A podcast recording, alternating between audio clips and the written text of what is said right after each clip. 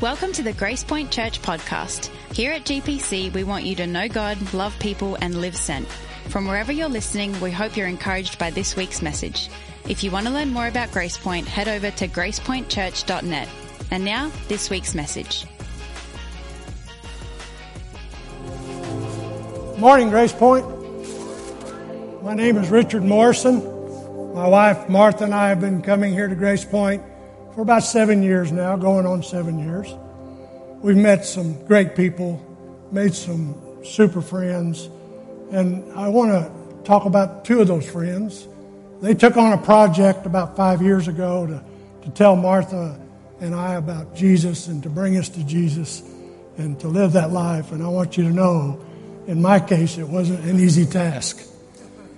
But Tom Ellis and Marianne Ellis, took that on, took that project on, and in about a year, they got us there. And four years ago, they baptized us right here in this corner. So, I have been asked, and I am honored to read some scripture to you this morning. If you want to follow along, I'll be in chapter Matthew chapter 20, verses 20 through 28. Then the mother of Zebedee's son came to him with her sons, kneeling down and asking something from him. And he said to her, What do you wish? She said to him, Grant that these two sons of mine may sit, one on your right hand and the other on your left in your kingdom. But Jesus answered and said, You do not know what you ask. Are you able to drink the cup that I am about to drink and be baptized with the baptism that I am about that I am baptized with? They said to him, We are able. He said to them, You will, be, you will indeed drink my cup and be baptized with the baptism that I am baptized with. But to sit on my right hand and on my left is not mine to give, but it is for those for whom it is prepared by my Father. And then the ten heard it, and they were greatly displeased with the two brothers. But Jesus called them to himself and said, you know that the rulers of the Gentiles lord it over them, and those who are in great exercise authority over them. Yet it shall not be so among you, but whoso, whoever desires to become great among you, let him be your servant. And whosoever desires to be first among you, let him be your slave. Just as the Son of Man did not come to be served, but to serve and to give his life as a ransom for many. My friends, that is the Word of God. Thank you. Y'all can be seated. Love Richard. Listen, what an incredible story and journey. Uh, Richard is actually uh, a cousin of mine, and to say that he was a project is to uh, uh, is a small statement. Uh, I literally have known him all my life growing up, and him coming to Grace Point for the very first time was actually in the loss of a loved one, and he came for the funeral, and it was one of those that God continued to lay on his heart the need to come back um, to Grace Point. And so there for a while, he just came. And so I went to his house and um, tried to have a conversation with him about faith, and he went immediately to an intellectual level and couldn't break through that wall. And so I, am just going to commit myself uh, to praying for Richard. And so I did. Uh, in fact, uh, if you notice, we have done this little Live Sent card, and we put on there names. I asked you week one. Who do you identify? Who do you see? Jesus saw Zacchaeus. Who do you see? Who are you identifying? And start praying for them. And I can't tell you how long you're going to pray for them. Um, but this is not the first time that we've done this. It's actually, we've done this multiple times. And one of those times, guess whose name was on my card? It was Richard Morrison. And uh, I put the date on here when we start. I started praying for him, and he had been coming to the church for about a year. Um, and one year from this, he receives Christ and is baptized and declares his faith in Christ. So literally a two year process, one of those being just intentional praying. The, the Ellis pouring into him. Isn't God good? He answers our prayer. Would you give God another round of applause? Thank you, Jesus, for hearing our prayers. You may not pray in two days. You may not see it in two months. You may take two years. It may take two de- decades. But keep praying for the people that God puts in your life and be ready and waiting for, for those opportunities to have those conversations. And we talked about, again, that identification is the first thing. And just as I identified Richard, so did Tom and Mary uh, uh, identify uh, Richard and Martha and just how they literally locked in on them, began praying for them, and then began to invite them. Remember, that's another word that we talked about. Inviting them into safe conversations. I think they invited them to their small group. I think they had lots of times to sit down uh, over coffee or tea or meals together and just, again, have have conversations. Exactly what Jesus did with people. And from that, that investment of, uh, that inviting leads to that investment of the gospel penetrating someone's heart uh, that is life changing and that is beautiful and powerful in time. Listen, that's what it's all about. It's seeing more people become followers and disciples of Jesus, more and better disciples throughout our lives together. The passage of scripture that we led, that, that, that Richard read for us today, we're going to focus on for a few moments. But I want you to uh, uh, understand and remember something. Uh, when we talked about in this series, kicking it off, we're talking about making our life count. What's it going to take for your life to count, to mean something, to have an impact? To have a high impact kind of life? What's it going to take for me to achieve greatness, if you want to call it that? Because greatness is something I think we all want, whether you're in sports or in business or in, uh, or, or, or in the neighborhood, you want your yard to look better than your neighbor's yard. We're always trying to achieve and, and get better than the other person. Well, we're going to look today at a passage of scripture where uh, we have the first century bulldozer mom. Okay? If you don't know a bulldozer or a helicopter mom, this is, this is it, okay? This is where mom steps into the conversation with Jesus and says, hey, my boys need to be on the honor roll. Or my boys need to be in the starting lineup. Or my boys need to, they, they need to be sitting next to, to, to the throne, next to you on the throne. It is the first example that I can think of in the scriptures. And so let's, let's just kind of, with that filter in mind, l- listen to this, these words again. And the mother of the sons of Zebedee came up to him with her sons, kneeling before him, and she asked him for something. And he said to her, What do you want? She said to him, Say that these two sons of mine are to sit on your right and on your left, which is a prestigious position. Okay? It's position of authority, it's position of influence. It's like, put them on your right, put one on your left. And Jesus answered, you do not know what you're asking. Are you able to drink to the cup that I'm drinking from? So Jesus responds immediately and says, I, I don't, I don't know if you know what you're asking. This is a big thing. And, and then he uses this metaphor of a cup. Are they able, are you able, guys, are you able to drink the cup that I'm drinking from? And of course, they don't understand. Are you able to drink the Kool Aid I'm drinking? Are you able to do that? And they say yes. And could they?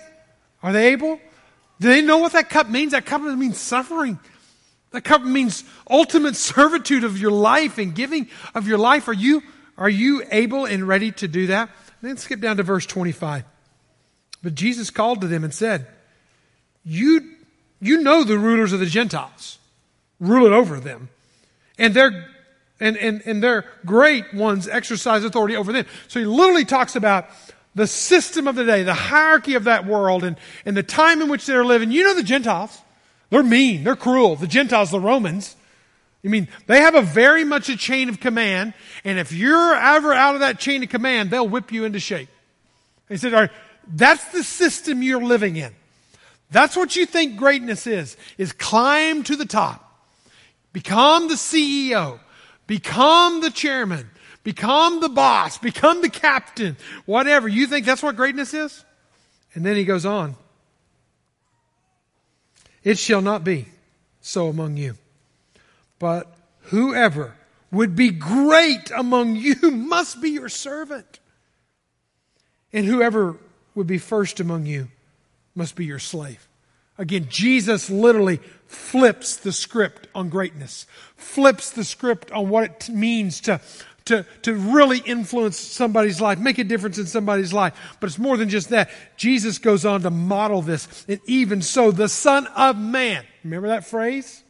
We've been studying it for the past several weeks. The Son of Man came. What did the Son of Man come to do? To be served? No, but to serve and to give his life as a ransom for many. Three statements, three occasions in the New Testament does it say the Son of Man came. We're literally diving into why did Jesus come? How did Jesus live out his divine calling to be the Son of Man? That messianic calling. How did he do that? First of all, we talked about how the Son of Man came and he identified. He sought out. The Son of Man came to seek and to save the lost. It said the very first week we talked about you. Who do you see? In this story, Jesus sees Zacchaeus in a tree in the middle of a busy street, and yet he calls Zacchaeus down and he goes to his house. So again, who do you see? Who have you identified in your life? The Peaveys, I just mentioned earlier. They're praying for the 20,000 people around within a, a, quarter mile of their apartment complex. They're praying that God, would you help us to see and be people, uh, meet with people and to find that person of peace. Why is that? It's so important that we understand that as we identify that person, it's because friends don't let friends live without Jesus. You heard me say that a few weeks ago? You're hearing me say it again. If you identify them as your friends and you're praying for them, you got to make it your mission, your vision to see them come to salvation. Number two, you invite. That's exactly what Jesus did. Zacchaeus, what does he do? I'm going to your house. Literally, Jesus invites himself in. And then, of course, Matthew last week, again, what does he do? He invites Jesus in and a lot of other tax collectors to join him. What are they doing? They're eating and drinking together. They're creating safe environments for you to sit down and have gospel conversations. Now, Jesus is doing it with whom? Drunkards, tax collectors, sinners. So Jesus didn't mind sitting down with the riffraff of that society, with the broken of that society. But let me just remind you what I pointed out last week. He'll also do it with a Pharisee. Jesus is constantly setting down, having safe environments for conversations about what is right, what is wrong, what it means to follow him. I love, here's what I, so important to learn from last week, is the hospitality of Jesus with people far from him. So many times we get in our little biblical study groups, our, our, our, our, our small groups, and kind of get us, uh, our, our groups together, and we forget the world out there. That's not the Jesus way. Jesus would come and he would sit down with tax collectors and sinners. He would sit down with the Pharisees and he would eat with them, creating these safe environments together to have gospel conversations with them. Now, we have done something, and I don't know if you put two and two together on this, but what we have been doing in this month of October is we have been building up to something. Next weekend is a big weekend for us. You've heard a lot of talk about candy and Treat Street and cars and decorations and all of that is all leading up to something. Yes, Treat Street is next, is, is this coming weekend? And we want you to be here and bring friends and all that kind of stuff. That's going to be on Saturday night. On Sunday morning, we're going to have a guest speaker. Uh, the KC Wolf is going to come. Any Chief fans in the house? A few, okay, good. Feel free to wear whatever clothing uh, team you want to wear next week, okay? It's dress up weekend, right? For the kids, you get to dress up next Sunday if you even care about fo- football. Uh, but anyway, he's going to share his story of a life changing story that you won't want to miss. But again, because you've identified and you're now inviting people, this is going to be a safe environment for you to bring somebody far from God to set in a service, to hear a story, to go together for lunch afterwards, to process through this whole what does Jesus mean to you conversation. And we've got other resources online that can help you. It's all, a lot of it's right here on your card. Keep it available. Here's the third word Jesus identifies. The Son of Man came. Jesus invites. He invites himself in to people's lives, but he also invests. The Son of Man came the third time. The Son of Man came not to be served, but to serve and to give his life as a ransom for many. Jesus Christ paid the ultimate price, gave and invested himself in the betterment of humanity. In your life, in my life, he invests himself. Now, there's three ways you can live your life, okay? One of them is wasted. There's a lot of people who waste their life. They literally go from one dumpster fire to the next dumpster fire. They go from one broken promise to another broken promise. They go from one job to another job, one relationship to another relationship. They're literally, you just watch them sometimes and you scratch your head and you go, when are you going to get off the crazy train? I know you aren't that person, but you know people who are like that people. What, what, do you, what do you do with that? Well, that's somebody you need to be praying for. That's somebody you need to be inviting into gospel conversations.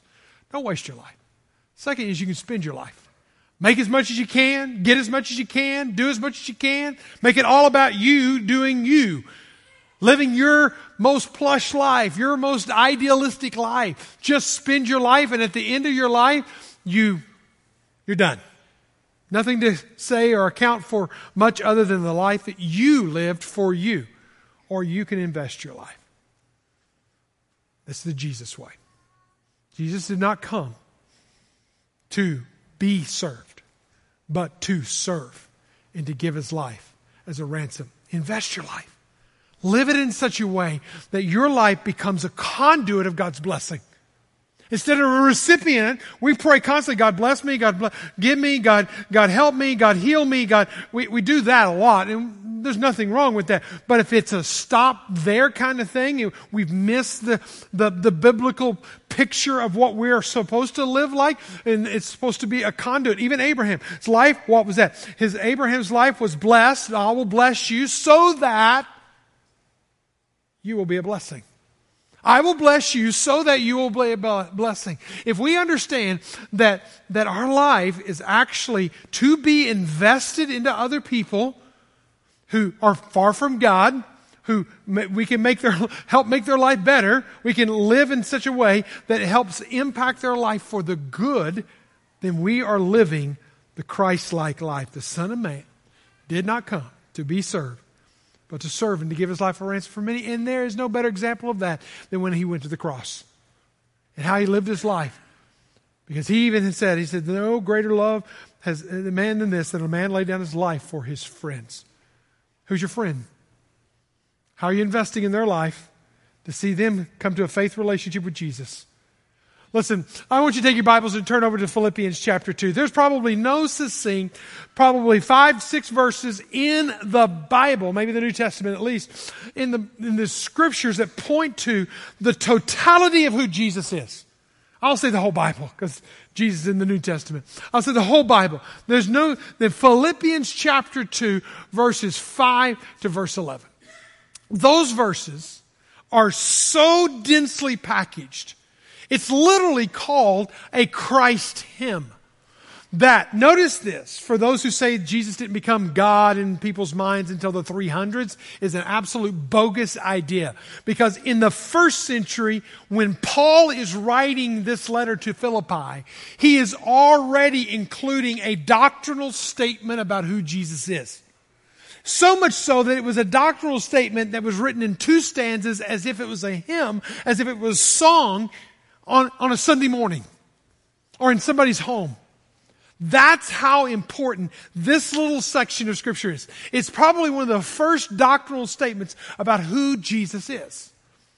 And we have it right here in this passage of Scripture. And we understand it, Philippians chapter 2, because not only are we to learn of who Jesus is, but who Jesus is is supposed to impact who we are. Let me say it again.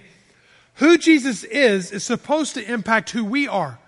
So we have the mind of Christ. How do we have the mind of Christ? You have this mind in yourself, which was also in Christ Jesus. The scriptures talk about us having the mind of Christ.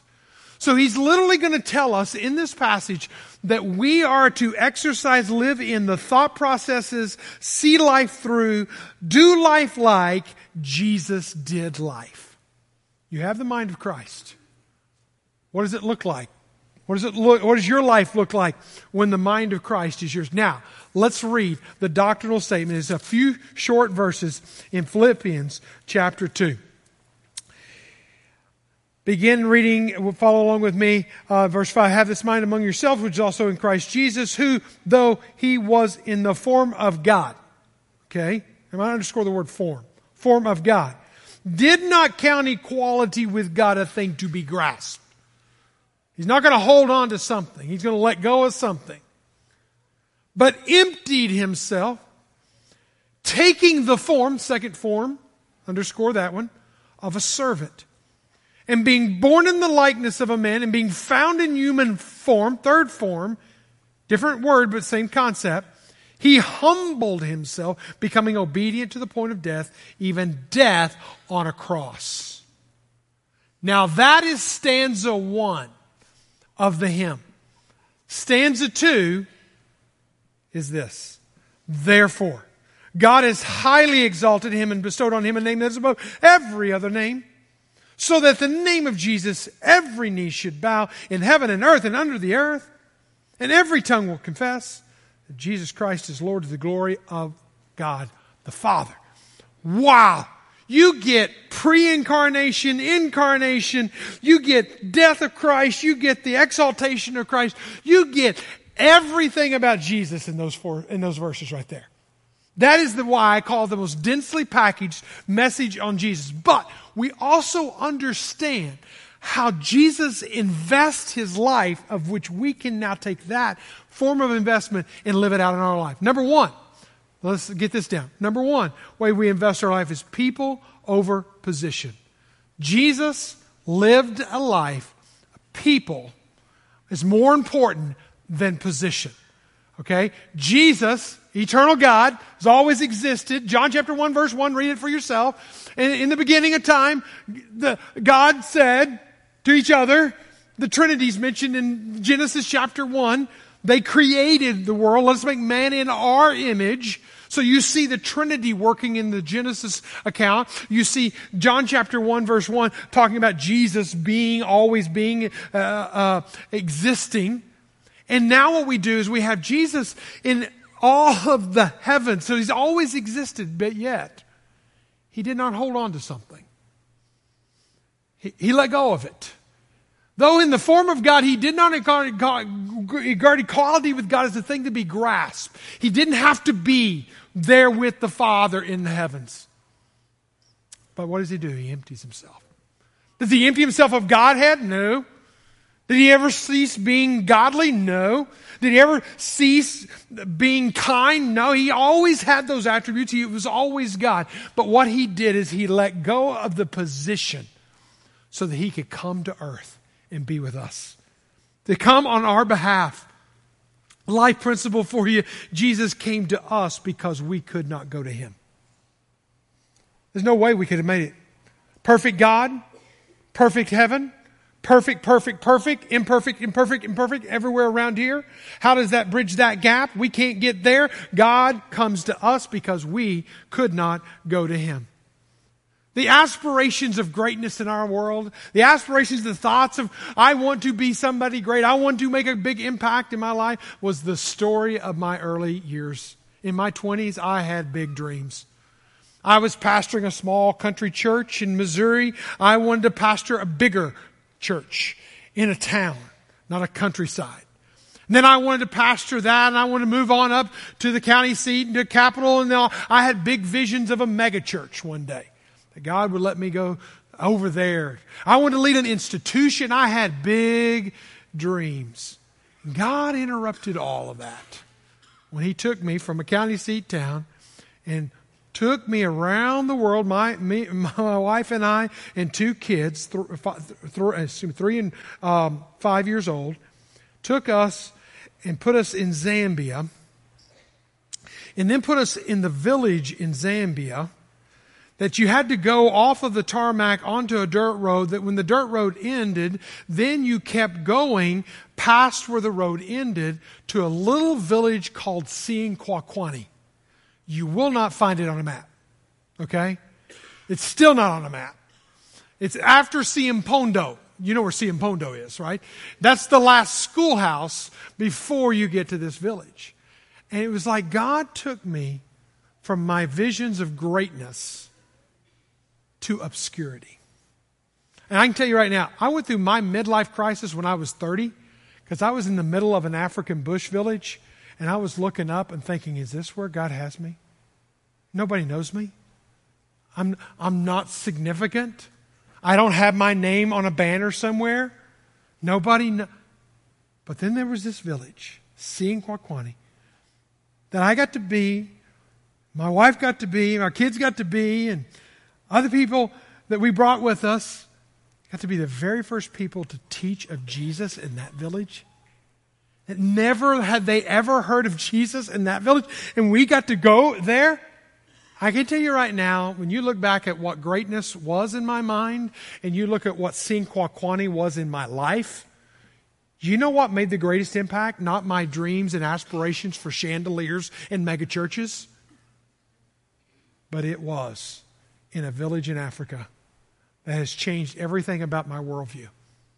See, greatness is not about your position, it's about the people that God puts in your life that you get to show and share Jesus with, whether it's in Tsianquaquani or it's in Bentonville, Arkansas.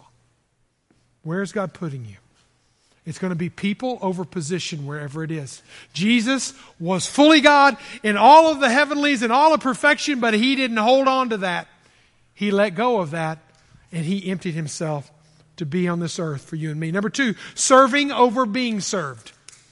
Uh, if you go to a restaurant after this, you're going to want to be served. You're going to be paying good money for that service, right? We want service. We're used to service. We pay for service. The Son of Man did not come to be served, but to serve and to give his life a ransom for many. A very important theological statement happens between verse 6 and verse 8. Don't miss this. This is a powerful statement.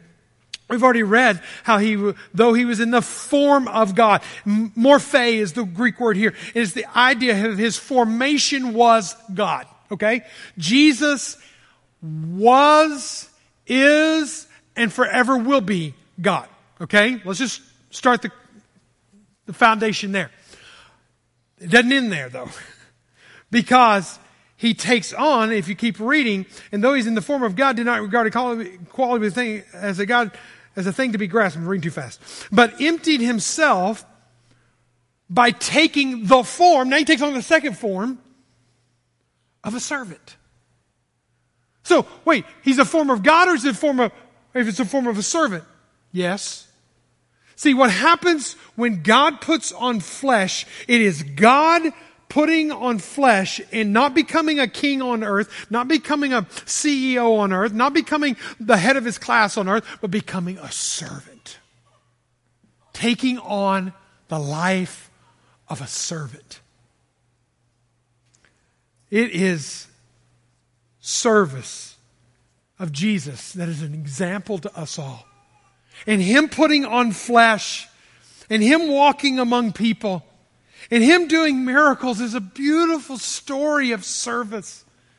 I, here's a homework assignment I've given all the small groups to do this week. So if you're going to small group this week, and I hope you are, write it down, do the homework before you get there. I want you to long list in your small groups all the things that you can look at Jesus in the life that he lived as a life of service. Every story, every account, I want you to come up with 20 to 30 of them. You, you, I'll give you a couple starters, okay? One, a couple that mean, mean a lot to me is when Jesus is walking through the crowds and a lady reaches over and touches his garment, and she's been hemorrhaging for over a decade. Blood. And Jesus stops the parade, stops the madness, and turns around and addresses a lowly woman bleeding to death. Jesus was a servant. I think about the time when literally skins falling off of an individual because they have leprosy that's confined to a leper colony because you are so contagious and they did not want you to infect the world. But yet Jesus was literally willing to touch a hand of a leopard and give them new life. Jesus was a servant. When disciples are pushing the kids away, and Jesus is saying, No, bring the kids to me. Don't only just bring them to me, I'm going to set them on my lap and I'm going to bless them. I'm going to hold them and bless them. What was Jesus' life lived for us is such an example of a life invested in making humanity so much better. If we would just live the life of Jesus, this world would be a better place. Would you take your cups today? If you're a follower of Jesus, you're in a relationship with Jesus, we are open for you taking communion with us. Would you just take out the wafer and just hold it in your hand for a moment? We're going to do this in segments today. I just really want us to think about it for a moment. You've got the form of God taking on the form of a servant them coming together, Jesus putting on flesh to dwell among us. What is your story of Jesus coming among us, living among us, living out a life in the flesh that means the most to you, that speaks most to your life? I think the cellophane has stopped moving in the room so we can take. Father, we thank you for your life and how you lived it for us. As an example, but more than an example, you were God. You are God. And you became us. You became flesh, yet never ceasing to be God. Lord, we love you and we're forever grateful for you. In Jesus' name. Just let that wafer dissolve on your tongue.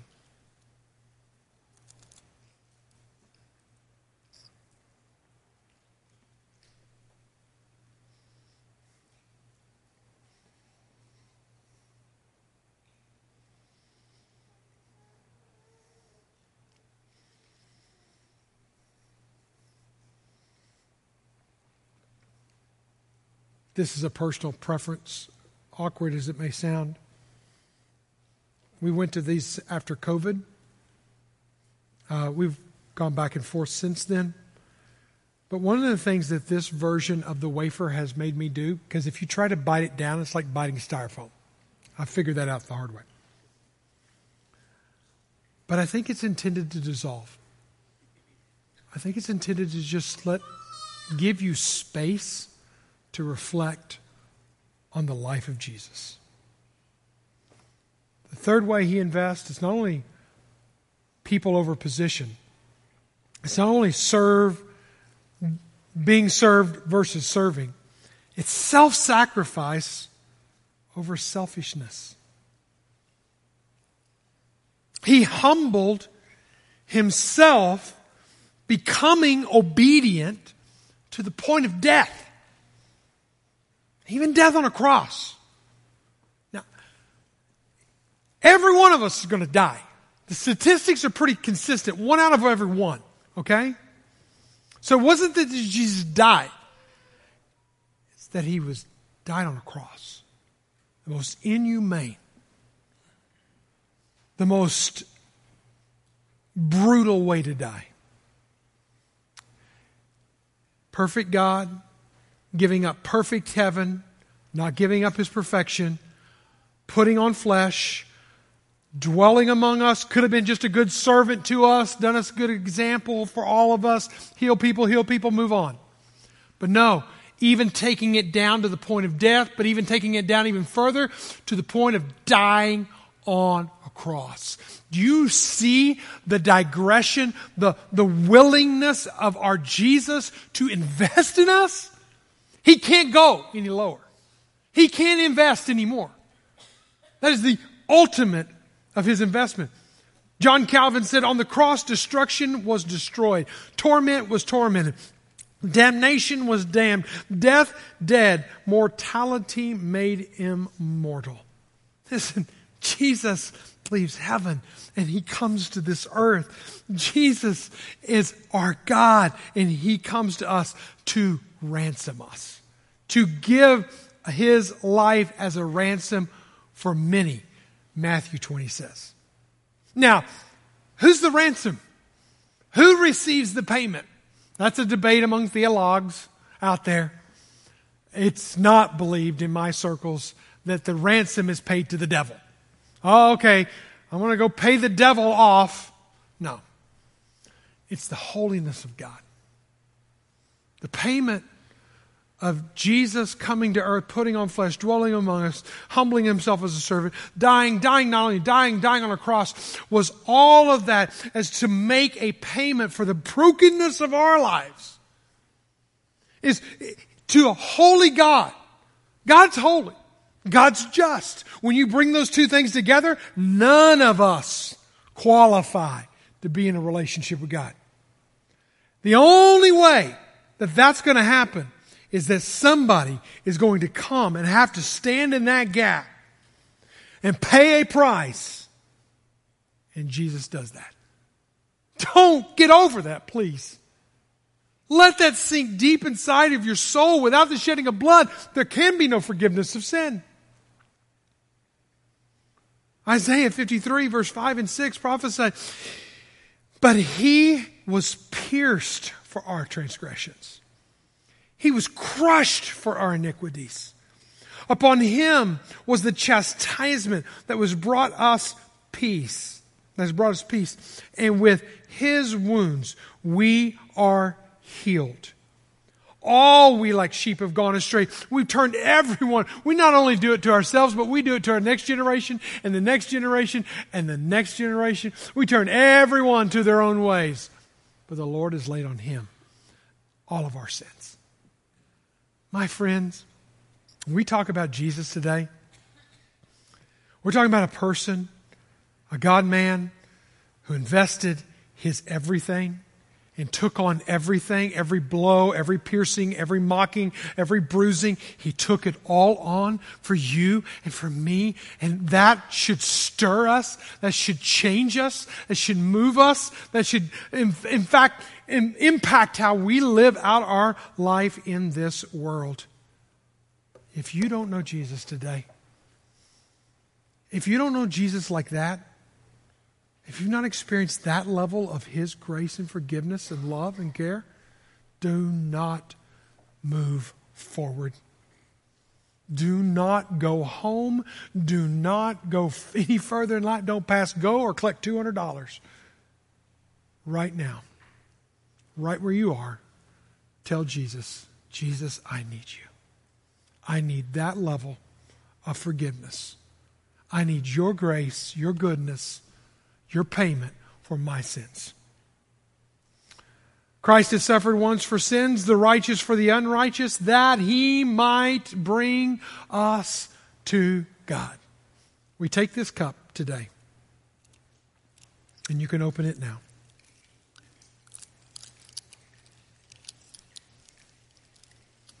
Because of the blood of Christ, there is forgiveness of sin.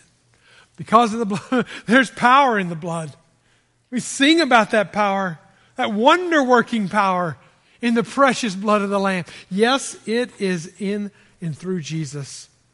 Jesus, we thank you that your sin, your blood covers our sins. You were sinless. You were perfect.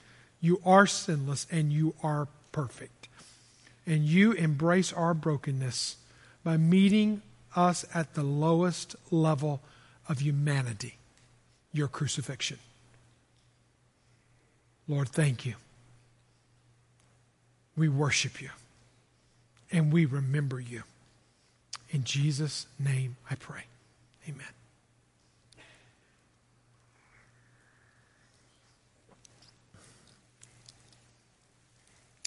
The Bible says, as often as you drink this cup, eat this bread and drink this cup, you proclaim the Lord's death until he comes.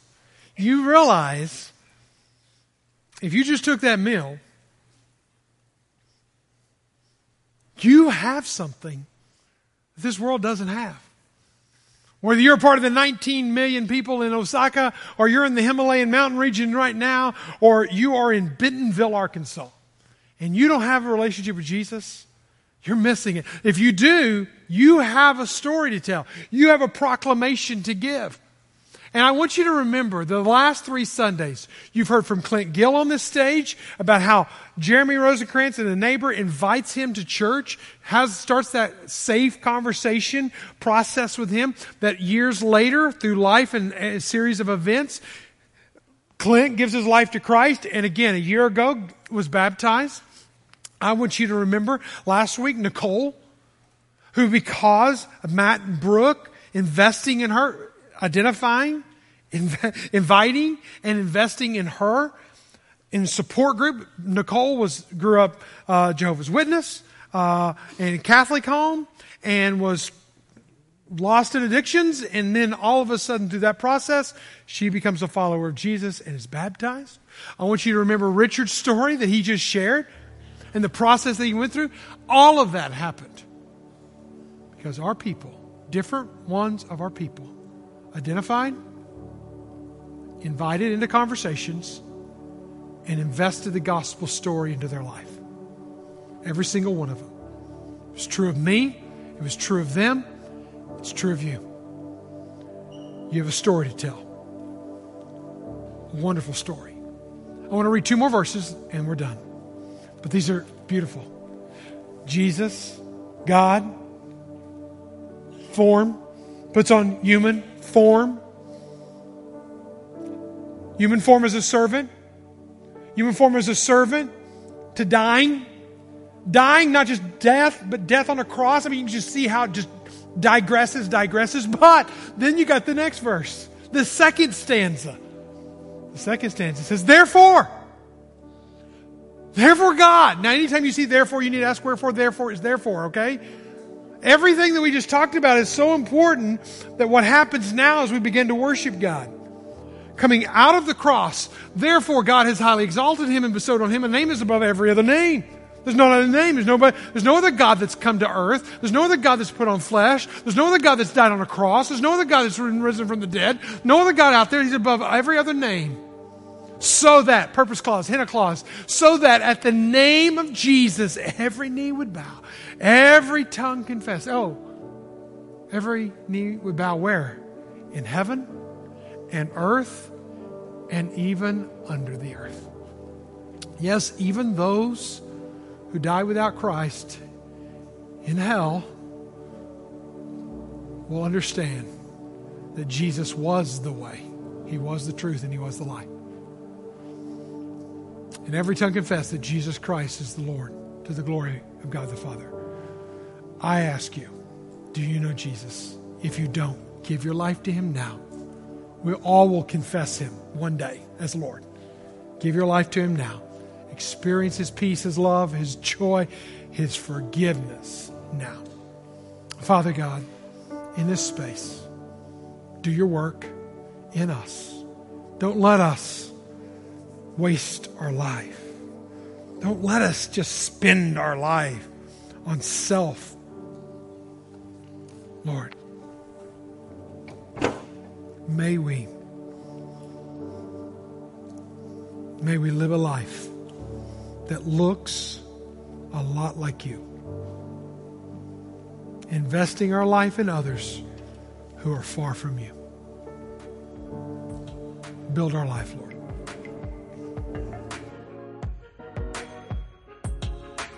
Thanks for listening to the Grace Point Church podcast. To stay up to date on all things GPC, follow us at Grace Point NWA on Facebook or Instagram. As you go, be people who show and share Jesus in everyday conversations with everyday people. Live sent.